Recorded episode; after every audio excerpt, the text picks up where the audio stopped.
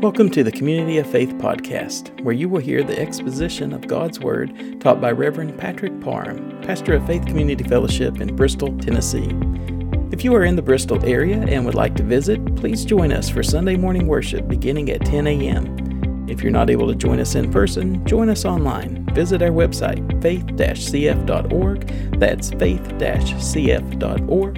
Or you can find us on Facebook at facebook.com slash Faith Community Fellowship Bristol. That's all one word, Faith Community Fellowship Bristol. Here at Faith Community Fellowship, our goal is to ensure that what we do is edifying to our Heavenly Father, and we hope that this podcast is a blessing to you. Let's join Pastor Pat as he brings us God's Word. Our text for this morning is going to be out of Romans chapter 5 and Romans chapter 6.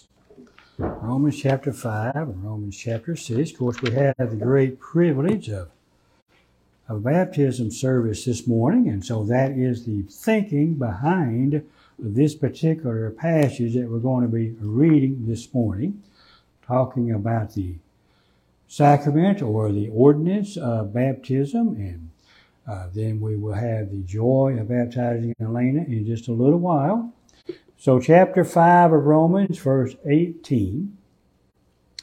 Therefore, as through one man's offense judgment came to all men, resulting in condemnation, even so through one man's righteous act, the free gift came to all men, resulting in justification of life. For as by one man's disobedience many were made sinners, so also by one man's obedience many will be made righteous. Moreover, the law entered that the offense might abound, but where sin abounded, grace abounded much more, so that as sin reigned in death, even so grace might reign through righteousness to eternal life through Jesus Christ our Lord. What shall we say then? Shall we continue in sin that grace may abound? Certainly not. How shall we who died to sin live any longer in it? Do you not know that as many of us as were baptized into Christ Jesus were baptized into his death? Therefore we were buried with him through baptism into death, that just as Christ was raised from the dead by the glory of the Father, even so we also should walk in newness of life. For if we have been united together in the likeness of his death, certainly we also shall be in the likeness of his resurrection. Knowing this, that our old man was crucified with him, that the body of sin might be done away with, that we should no longer be slaves of sin, for he who has died has been freed from sin. Now, if we died with Christ, we believe that we shall also live with him knowing that Christ, having been raised from the dead, dies no more, death no longer has dominion over him. For the death that he died, he died to sin once for all. But the life that he lives, he lives to God. Likewise, you also reckon yourselves to be dead indeed to sin, but alive to God in Christ Jesus our Lord. Let's pray. Lord, thank you for the opportunity being here today. Thank you for the work that you do in our lives. Thank you for salvation. Thank you for forgiving us of our sins. And thank you for the ordinances, the sacraments of the church that picture and point us to Jesus Christ as we observe them. I ask now that as we continue in this service and look at this passage and later have the joy of baptizing Elena, that you would be with us in every step of the way. Everything that is said would be pleasing to you, helpful to your people, and encouraging to all of us here today. For we love you, and we desire to magnify your name in all that we do. In Jesus' most holy name, amen. Now, we all know that baptism is a command of our Lord. It's a sacrament of our church. Some people call it ordinance of the church. It's a wonderful act of identifying with the people of God. But most likely, we also all know that unfortunately, throughout the centuries, there's been a lot of disagreement over baptism. And it's among God's people. Disagreement as to who are the proper recipients, what is the proper mode, what is the symbol, what's it symbolizing, all different types of things. And there's all different types of views out there. I'm only going to talk about a couple very briefly because that's not the intent of my message. But people that believe on immersion on the one hand and people that believe in effusion, which is sprinkling or pouring on the other, let me, let me say one thing up front. I, have been on both sides of that fence. And I think it would do God's people a whole lot of good if we just step back a moment and realize just because a brother or sister over in another camp doesn't necessarily agree with us, doesn't mean that they haven't studied the scriptures and think that what they believe is correct. Because they do. We all grow up with cultural glasses on and all these types of things. And if you take the step one more, one more out, not only mode and recipients and all that, uh, when is it administered? Do infants get baptized and so forth and all these types of things. But that's a whole lot more than I intend to talk about today. I just want us to recognize these ideas to represent different views of what the scripture teaches. And both groups truly believe that they are being obedient to our Lord's teaching on this subject. Now, I'm not going to try to persuade anyone one way or the other. That's not my intention. But I want us to be a little bit benefited by looking at briefly some of these thoughts, we can have better understanding of them as a result. Two main passages come into play when people talk about baptism for the most part. I mean, there's others, obviously, but the two main ones are Colossians 2, 11 and 12 and Romans 6, especially uh, verses 3, 4, 5, along in there. Colossians 2 says, In him you are also circumcised with the circumcision made without hands, by putting off the body of the sins of the flesh by the circumcision of Christ, buried with him in baptism, in which you also were raised with him through faith in the working of God who raised him from the dead. Now people that believe in immersion teach that that is circumcision of the heart. And if the circumcision of Christ spoken of in verse 11 would correspond to a verse like Jeremiah 4 4 in the Old Testament. Circumcise yourselves to the Lord and take away the foreskins of your hearts. And at verse 12 is pictured by immersion under water. In that view, baptism is a picture of the work applied to believers at the time of their salvation. Effusionists believe that verse 11 is teaching that the Old Testament sacrament of baptism has replaced, has been replaced back up. The Old Testament sacrament of circumcision has been replaced by the New Testament sacrament of circumcision, uh, baptism. That's the reasoning behind the concept of the covenant sign, the thinking of underlying infant baptism. In that view, uh, what is pictured is the work of the Holy Spirit. As in baptism, He unites His people with Christ in His finished work.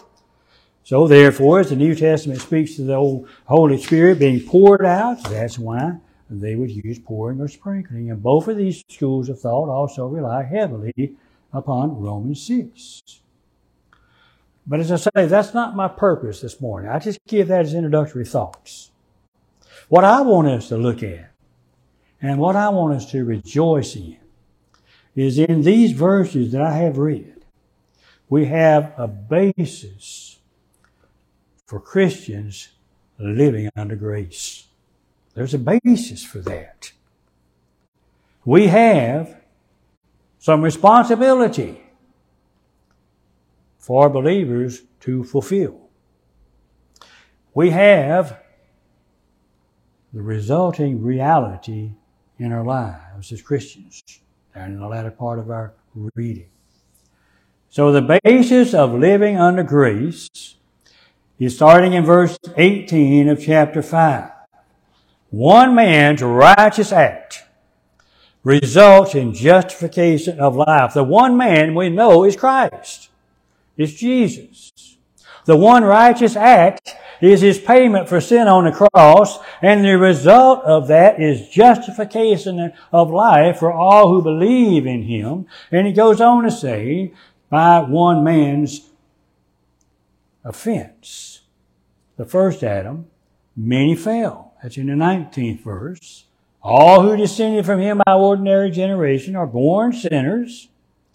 But by one man's obedience, the second Adam, our Lord, many, that is, everybody who believes in him, and accept his payment for their sins will be made righteous. Later on in this same chapter 6, it says the wages of sin of death, but the gift of God is eternal life in Christ Jesus our Lord. Verse 20 talks about where sin abounded, grace abounded much more. You see, sin is exposed by the law. The law, sin is defined in 1 John 3 4. Whoever commits sin also commits lawlessness, and sin is lawlessness. But grace, grace which is abounding in the forgiveness of sin, is given at the time of salvation. It's just poured out lavishly upon us. Having been justified by faith, we have peace with God through our Lord Jesus Christ. Out of Romans 5 in verse 1. And in verse 21, as sin reigned in death, grace reigns through righteousness to eternal life. That's through or by means of Jesus Christ our Lord. That is the method through which it is available to us. You see, sin held over us death. That was our just due. But grace extends righteousness to us with eternal life as the gift of God. And so as these wonderful truths form the basis for living in grace, then how do we respond? What is our responsibility coming down into chapter 6 the question is, since it's all by grace, shall I continue in sin that grace may abound? Since grace covers all sin, grace uh, makes forgiveness of sin available. Well, why don't I just keep sinning more and thereby magnify the grace of God? And, and the answer is certainly not. Because that would deny the power of Christ. It would deny that Christ's death for sin has the ability to empower us as Christians to be dead to sin. It has that ability. It has that power. That would deny the symbolism of baptism, whether we believe it's immersion or whether we believe it is spiritually being united with our Lord, both of those, it would still deny it because it would deny the efficacy of His death. It would in effect say, if we live the way the question of verse 1 states, it would in effect say that death the death of Christ has only the ability to deliver us from the guilt of sin, but not from His power. Not from His power but it has both. You see, the beauty of the gospel is that Jesus did for us what we cannot do for ourselves. God came into this world as a perfect man, separate from sinners, lived a perfect life, and died in our place for our sins. In Romans 8, we read what the law could not do, in that it was weak through the flesh, God did, by sending His own Son in the likeness of sinful flesh on account of sin, he condemns sin in the flesh. You see, we who are saved know we could never save ourselves. We know that. But if we believe in who Jesus is and what he has accomplished on the cross, he can and will save us.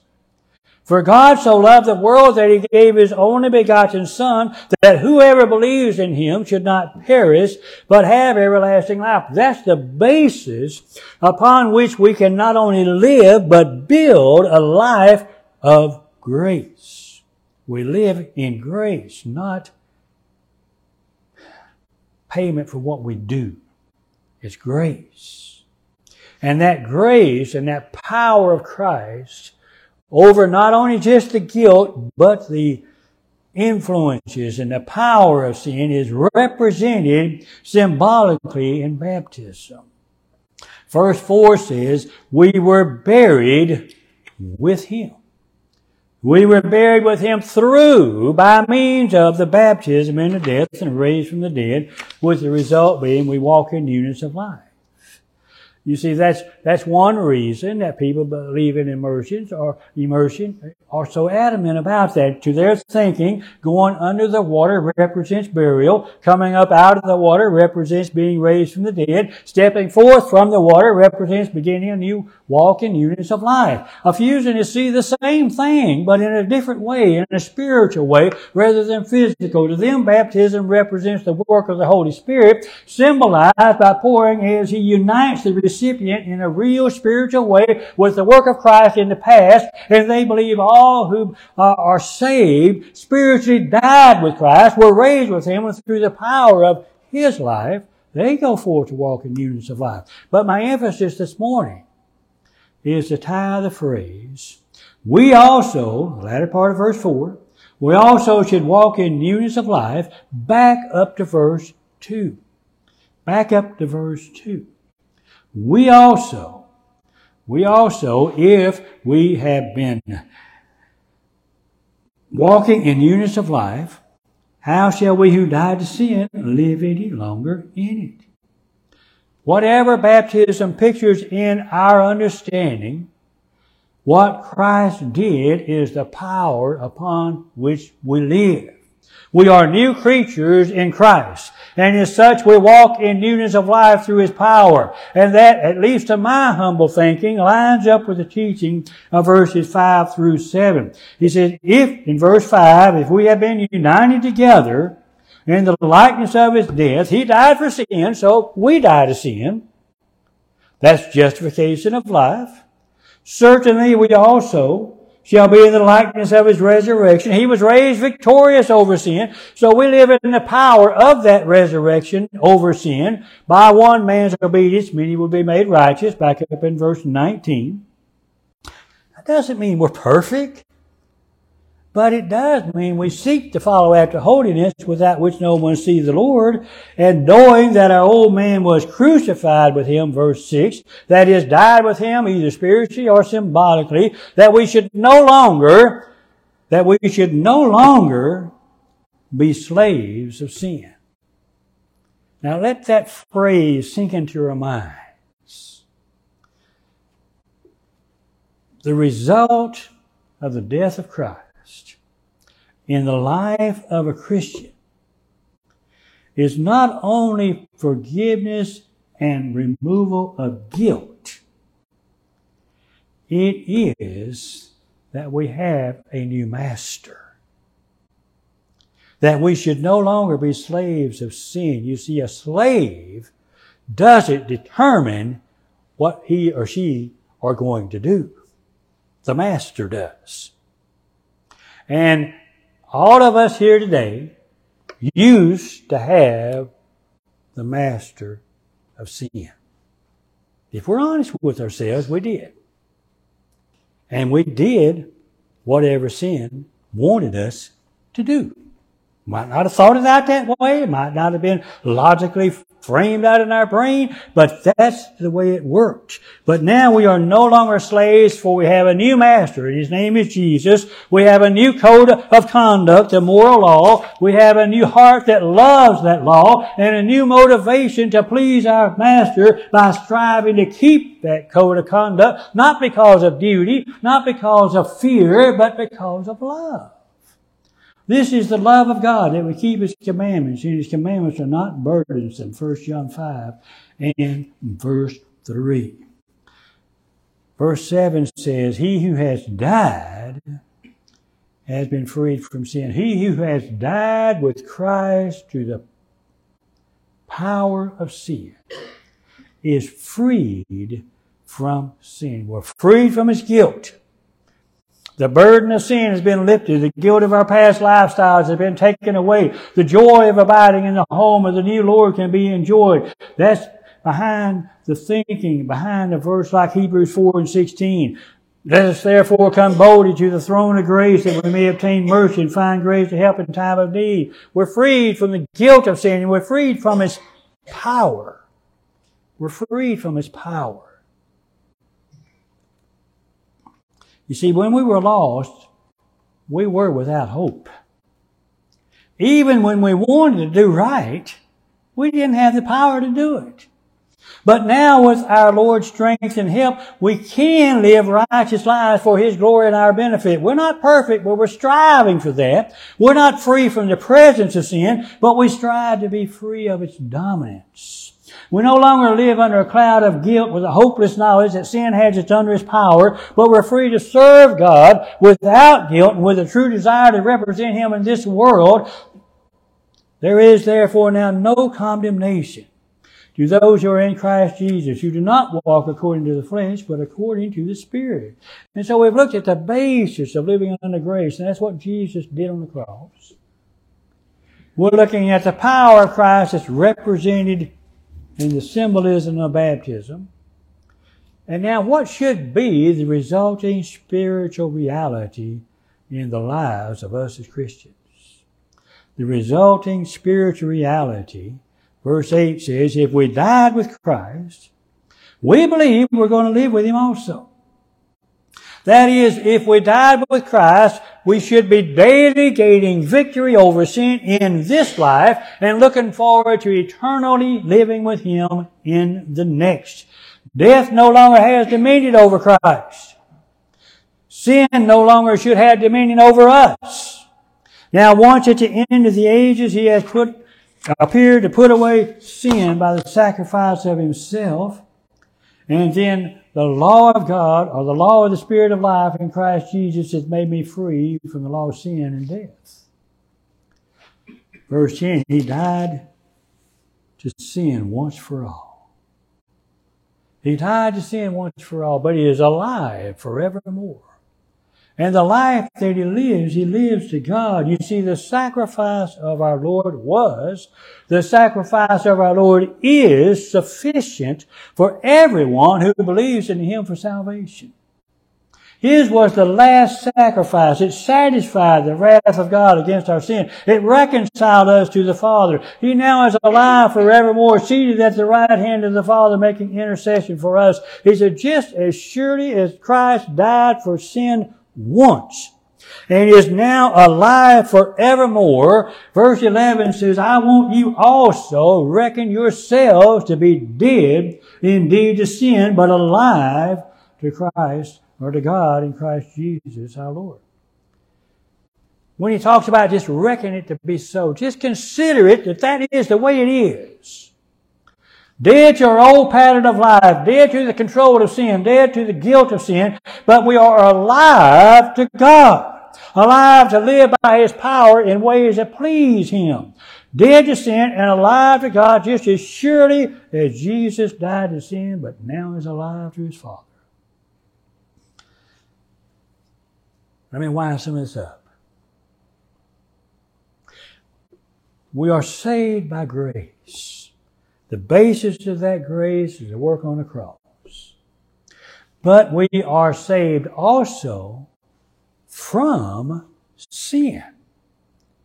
And we should seek not to continue in it. Very well known passage of scripture.